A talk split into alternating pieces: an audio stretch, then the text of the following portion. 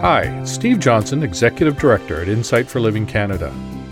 Every day we work hard to bring you practical, down to earth Bible teaching through our daily radio program, Insight for Living. But did you know we also have a free monthly publication called Insights? We feature regular articles from Chuck Swindoll, as well as interesting features covering topics Canadian families face every day. I think you'll really enjoy our monthly publication, created with you in mind. If you don't receive our monthly insights, what are you waiting for? It's always free and it's easy to sign up. Just call 1 800 663 7639 and ask for insights. Or you can sign up online at insightforliving.ca slash insights.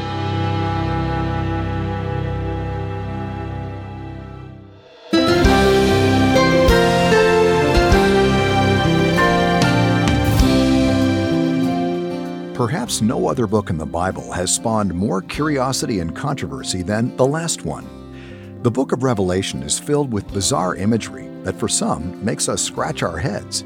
Today, on Insight for Living, Chuck Swindoll starts a comprehensive verse by verse study through the book of Revelation. Along the way, we hope to remove some of the confusion about this book and replace it with awe and wonder for the main character in John's Revelation, Jesus, our King. Chuck titled this first message in the series, The Apocalypse in Panorama.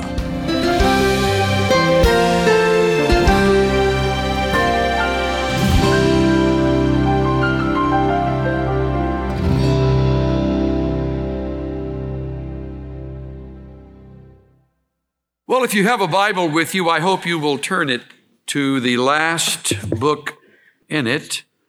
I want to read a few verses from the first chapter and then just a few from the last. Revelation 1,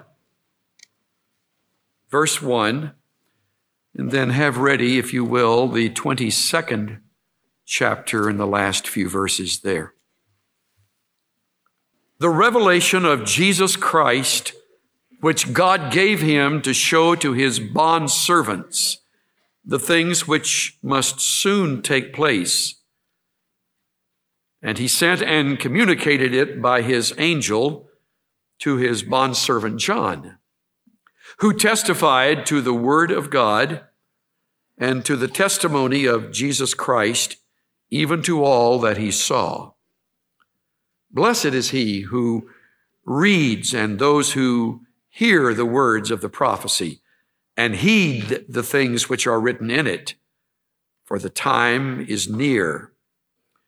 Look at verse 9. I, John, your brother and fellow partaker in the tribulation and kingdom and perseverance which are in Jesus, was on the island called Patmos because of the word of God and the testimony of Jesus. I was in the Spirit on the Lord's day, and I heard behind me a loud voice like the sound of a trumpet saying, Write in a book what you see and send it to the seven churches to Ephesus and to Smyrna and to Pergamum and to Thyatira and to Sardis and to Philadelphia and to Laodicea. Verse 19, therefore write the things which you have seen and the things which are and the things which will take place after these things. Then, chapter 22, verse 16 I, Jesus, have sent my angel to testify to you these things for the churches. I am the root and the descendant of David, the bright morning star. The Spirit and the bride say, Come. And let the one who hears say, Come. And let the one who is thirsty Come. Let the one who wishes take the water of life without cost. I testify to everyone who hears the words of the prophecy of this book. If anyone adds to them, God will add to him the plagues which are written in this book. And if anyone takes away from the words of the book of this prophecy, God will take away his part from the tree of life and from the holy city, which are written in this book. He who testifies to these things says, Yes, I am coming quickly. Amen. Come, Lord Jesus. The grace of the Lord Jesus Christ be with all. Amen.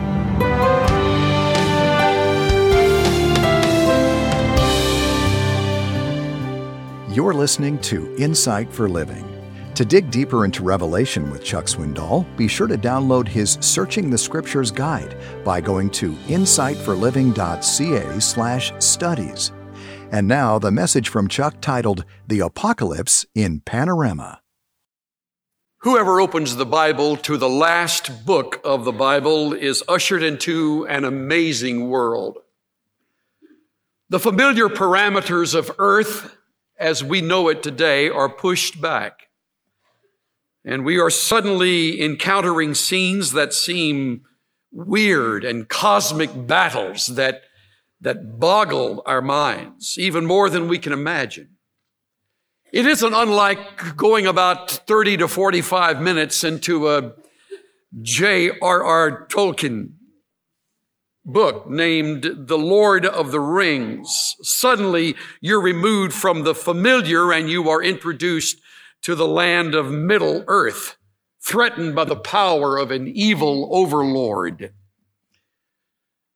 And there are multi headed monsters and ferocious beasts and long, sharp swords and snarling dragons and you find yourself wondering if the darkness will ever be removed and if good will ever win over evil as gigantic cataclysms break on the scene.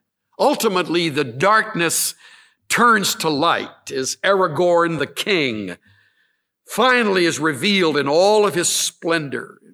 Just when you're about convinced that there's no way good ultimately triumphs over evil. The book of Revelation is a divinely inspired drama of good engulfed by evil until the king of kings appears and leads the conquest to triumph. But the wonderful thing about the book is that it is, it is, uh, it is not fiction. It is reality. Uh, it is not fantasy, it's truth.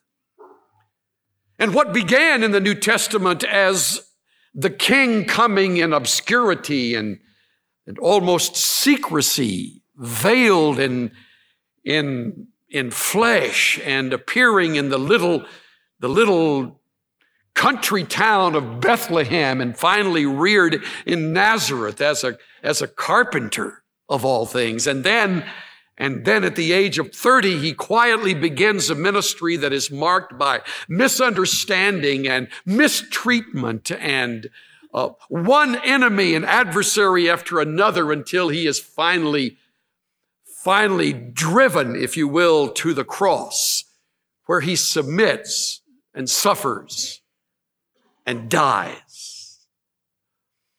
And if that seems strange to the reader of the Gospels, can you imagine how it must have felt to the 12 who followed him? Anticipating that he would one day lead them in triumph into a kingdom that would overcome evil. But there they stood, those who stayed close enough to see, as he hung and died and was buried. Revelation is the answer to the gospel's hope. Revelation provides the solution to the problem that is encountered all the way through the book from Genesis to Jude. Revelation says good ultimately triumphs. And it isn't in Middle Earth, it's on planet Earth. And it isn't about some creative novel born in the mind of a man, but it is the message of God to his people. It is indeed the revelation of Jesus Christ. Now you can understand why so many have gone to wild and ridiculous extremes as they've allowed their imaginations to run free. I remember sitting as a little boy in church, just as you're sitting in church today, and hearing the book of Revelation referred to and wondering if I would make it through the day before the dragon appeared, or if the beast was living next door and we might encounter something like that before the week is up. I, uh, you can understand now why so many have dismissed the book as, as uh, nothing but an imaginative set of events dreamed up in the mind of some recluse living on an island in the South Aegean Sea. One man even defines Revelation. It is a famous book in which St. John the Divine concealed all that he knew. The revealing is done by commentators who know nothing.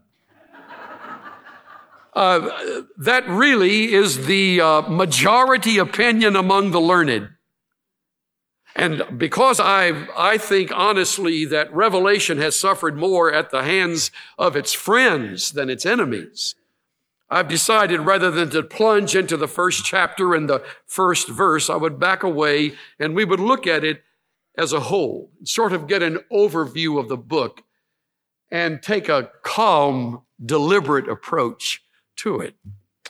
So let me begin by offering three very practical reminders to guard us from ridiculous extremes. May I do that? The first of the three is expect the unusual. Expect the unusual. This is not like any other Bible book. It's a little like Ezekiel. There's a touch of it like Zechariah, but it is nothing like the writings of Paul. It does not sound at all like Peter. And even the symbolisms and figures of speech do not seem like John. Uh, John, who doesn't write like that in his gospel or in the three letters, is now writing these words that for centuries have been have been struggled over and tried to tried to be explained. Uh, but this is apocalyptic literature.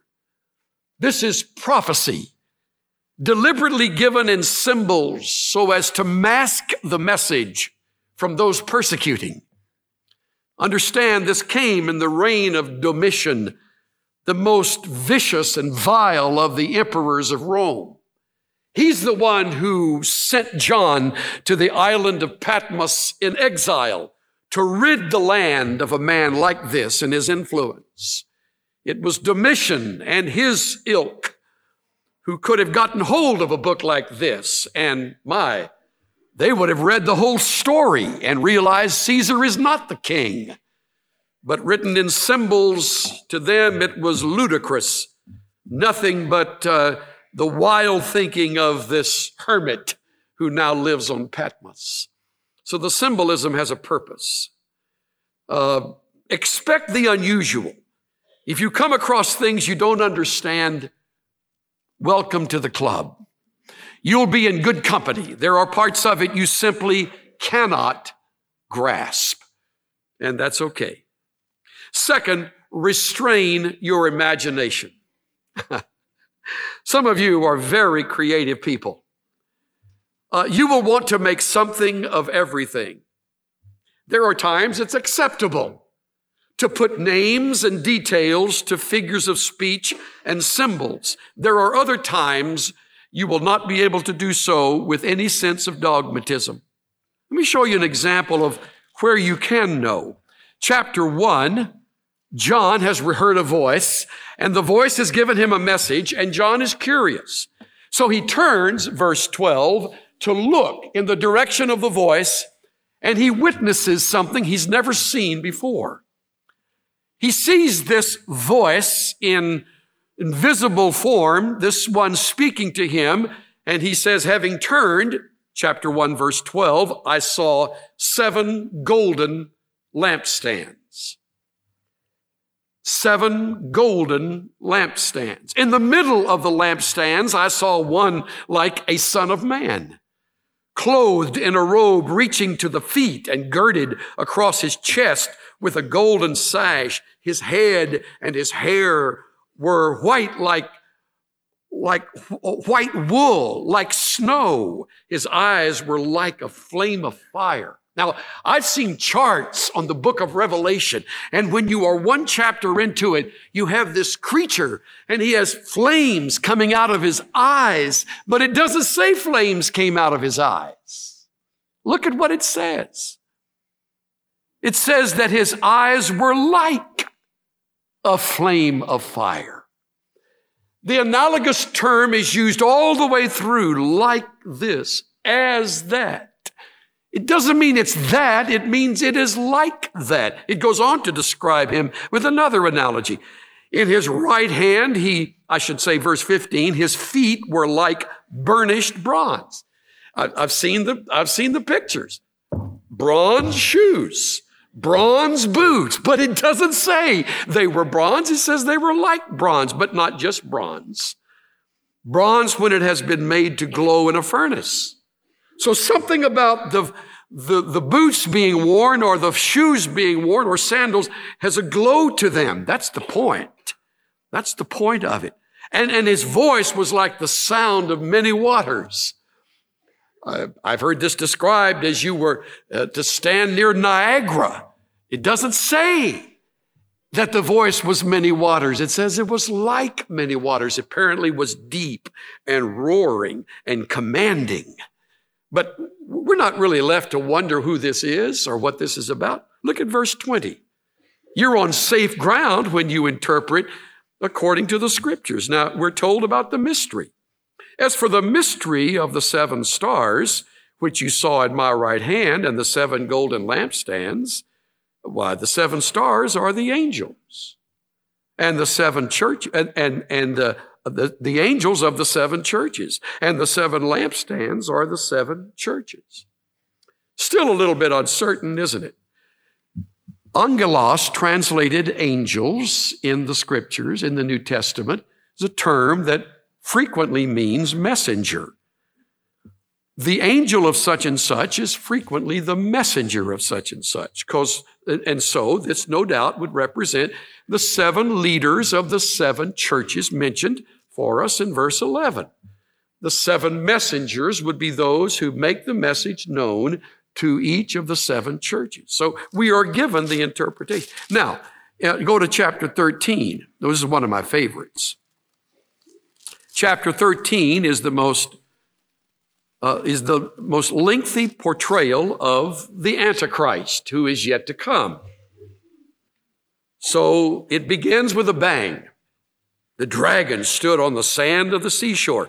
The dragon is identified in the book of Revelation as Satan himself. And so he's not called Satan. He's called the dragon, stood on the sand of the seashore. And I saw a beast coming up out of the sea, having ten horns and seven heads. And on his horns were ten diadema or ten diadems, ten crowns. And on his heads were blasphemous names.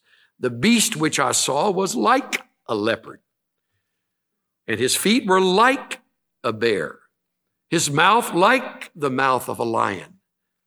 And Satan, or the dragon, gave him his power and his throne and great authority. And I saw one of his heads as if it had been slain, and his fatal wound was healed, and the whole earth was amazed and followed after the beast. And why, we, we have this beast portrayed as he leads people with enormous uh, charisma and, and authority, and he has answers that no one else before him has had, and, and the people follow him, and in fact, they become a part of his system and they receive a mark, a mark on their foreheads. And we, we, we read of the benefit of that mark in verse 17. He provides that no one will be able to buy or to sell except the one who has the mark, either the name of the beast or the number of his name. Here is wisdom. Let him who has understanding calculate the number of the beast, for the number of that is that of a man, and his number is 666. And I have heard this beast identified as all sorts of people. And I cannot find those people in the 18 verses of chapter 13. It's, it's Nero, even though he's dead. It's Domitian. It's Hitler. It's Stalin. It's Roosevelt. It's Reagan. It's Clinton. Made likely. No, no, no, that's it's it's a joke. It's a joke. I've carried away with my own stuff here. I, somebody figured up the numerical 666 and tied it into letters and it spelled Swindoll. So don't go there. If you're waiting for me to identify the Antichrist, please don't come back. It, I will never, I have no authority, I have no insight, I, I don't even uh, really have much patience with that kind of thing. So, restrain your imagination. Where the scripture helps us, we'll allow the scripture to speak. Where good study and reference work assists us, we will suggest that, but there will not be dogmatic statements uh, made or predictions given that we can't back up with good scholarship. Uh, I like the way uh, Earl Palmer addresses this. Let me suggest one rule for biblical interpretation, he writes. Lean is better than luxurious. When it comes to biblical study, if we were to err, it would be better to err on the side of interpretive restraint than on the side of interpretive excess. Back to chapter one, we uh, can assure you that there will not be excess in our study of Revelation. At any point where it is an opinion, I will state it as that, and my opinion is worth no more than anyone else's opinion who has studied the text uh, and goes at it as I'm going after it with uh, an eye for for uh, interest in accuracy. So restrain your imagination. Third, ask three questions. In whatever section we are in of the scriptures, always ask these three questions. Number one, what does it say? That's a question of observation, and that's the first place people tend to go into error.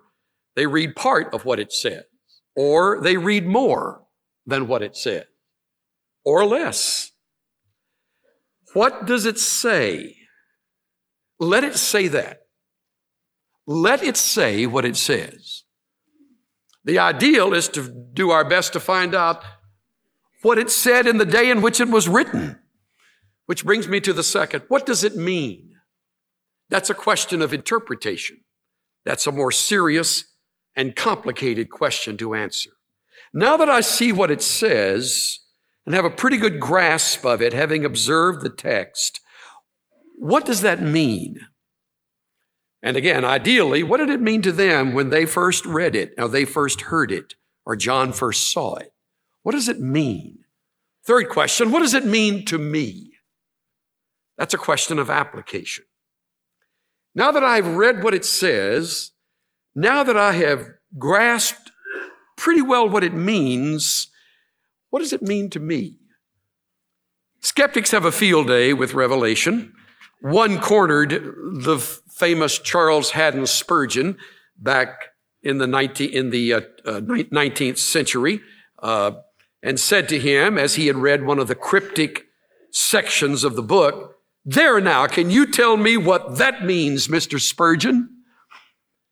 With a twinkle in his eye, he looked at the very difficult passage and he responded with a smile, Why, of course, I can tell you what that means. It means just what it says. there will be times that that will be the best we can do. All of the details are not spelled out. So we are not in the business of offering prophecies that uh, do not have biblical justification. And we will restrain ourselves as we ask those three questions. Now let's move to some foundational information that will give us an understanding, a better understanding of the book. First of all, the title of the book. The title is taken directly from the first line of the first verse.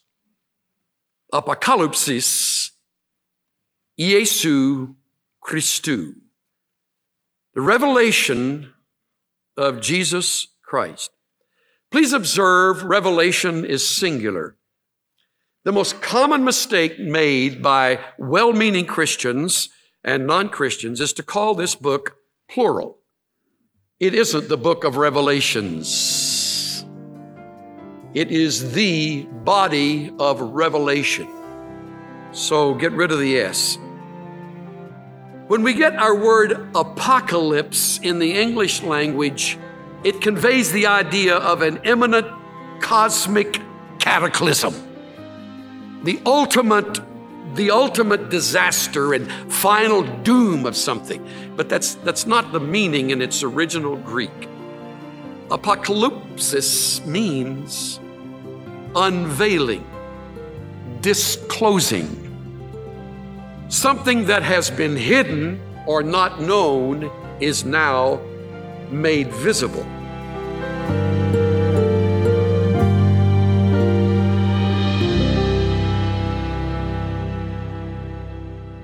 Well, if you joined us late in the program, you're listening to Insight for Living and the Bible teaching of Chuck Swindoll. Today's message is especially significant because it's the first in a comprehensive study through the entire book of Revelation. Chuck titled this series Revelation Unveiling the End. Because of the scope of this book, Chuck has broken his series into three sections, or acts as he likes to call them. All three acts have been recorded on CD, and you can purchase the complete series by calling 1 800 663 7639. You often hear me explain that it's not the sale of resources that fuel this Bible teaching ministry. Instead, Insight for Living is made possible through the voluntary donations of folks who share our passion for God's Word and want to share Chuck's teaching with others. And it's working. Let me share a quick example. I was really moved when I read a thank you note from someone who'd fallen away from their faith, but had a resurgence of joy when they discovered Insight for Living. This listener explained his journey nearly ended in personal disaster. And then he added, your teaching has been nothing less than a life rope for me in the truest sense of the word. He shared that five months ago he lost his job and his ability to financially support Insight for Living.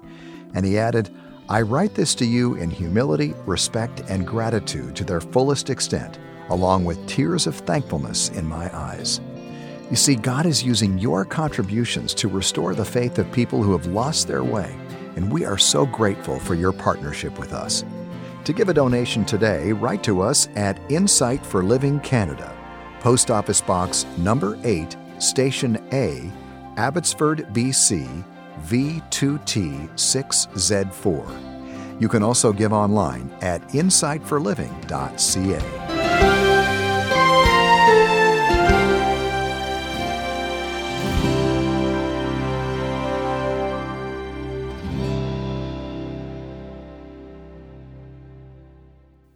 I'm Bill Meyer, inviting you to join us again when Chuck Swindoll continues his study through the book of Revelation, Monday on Insight for Living.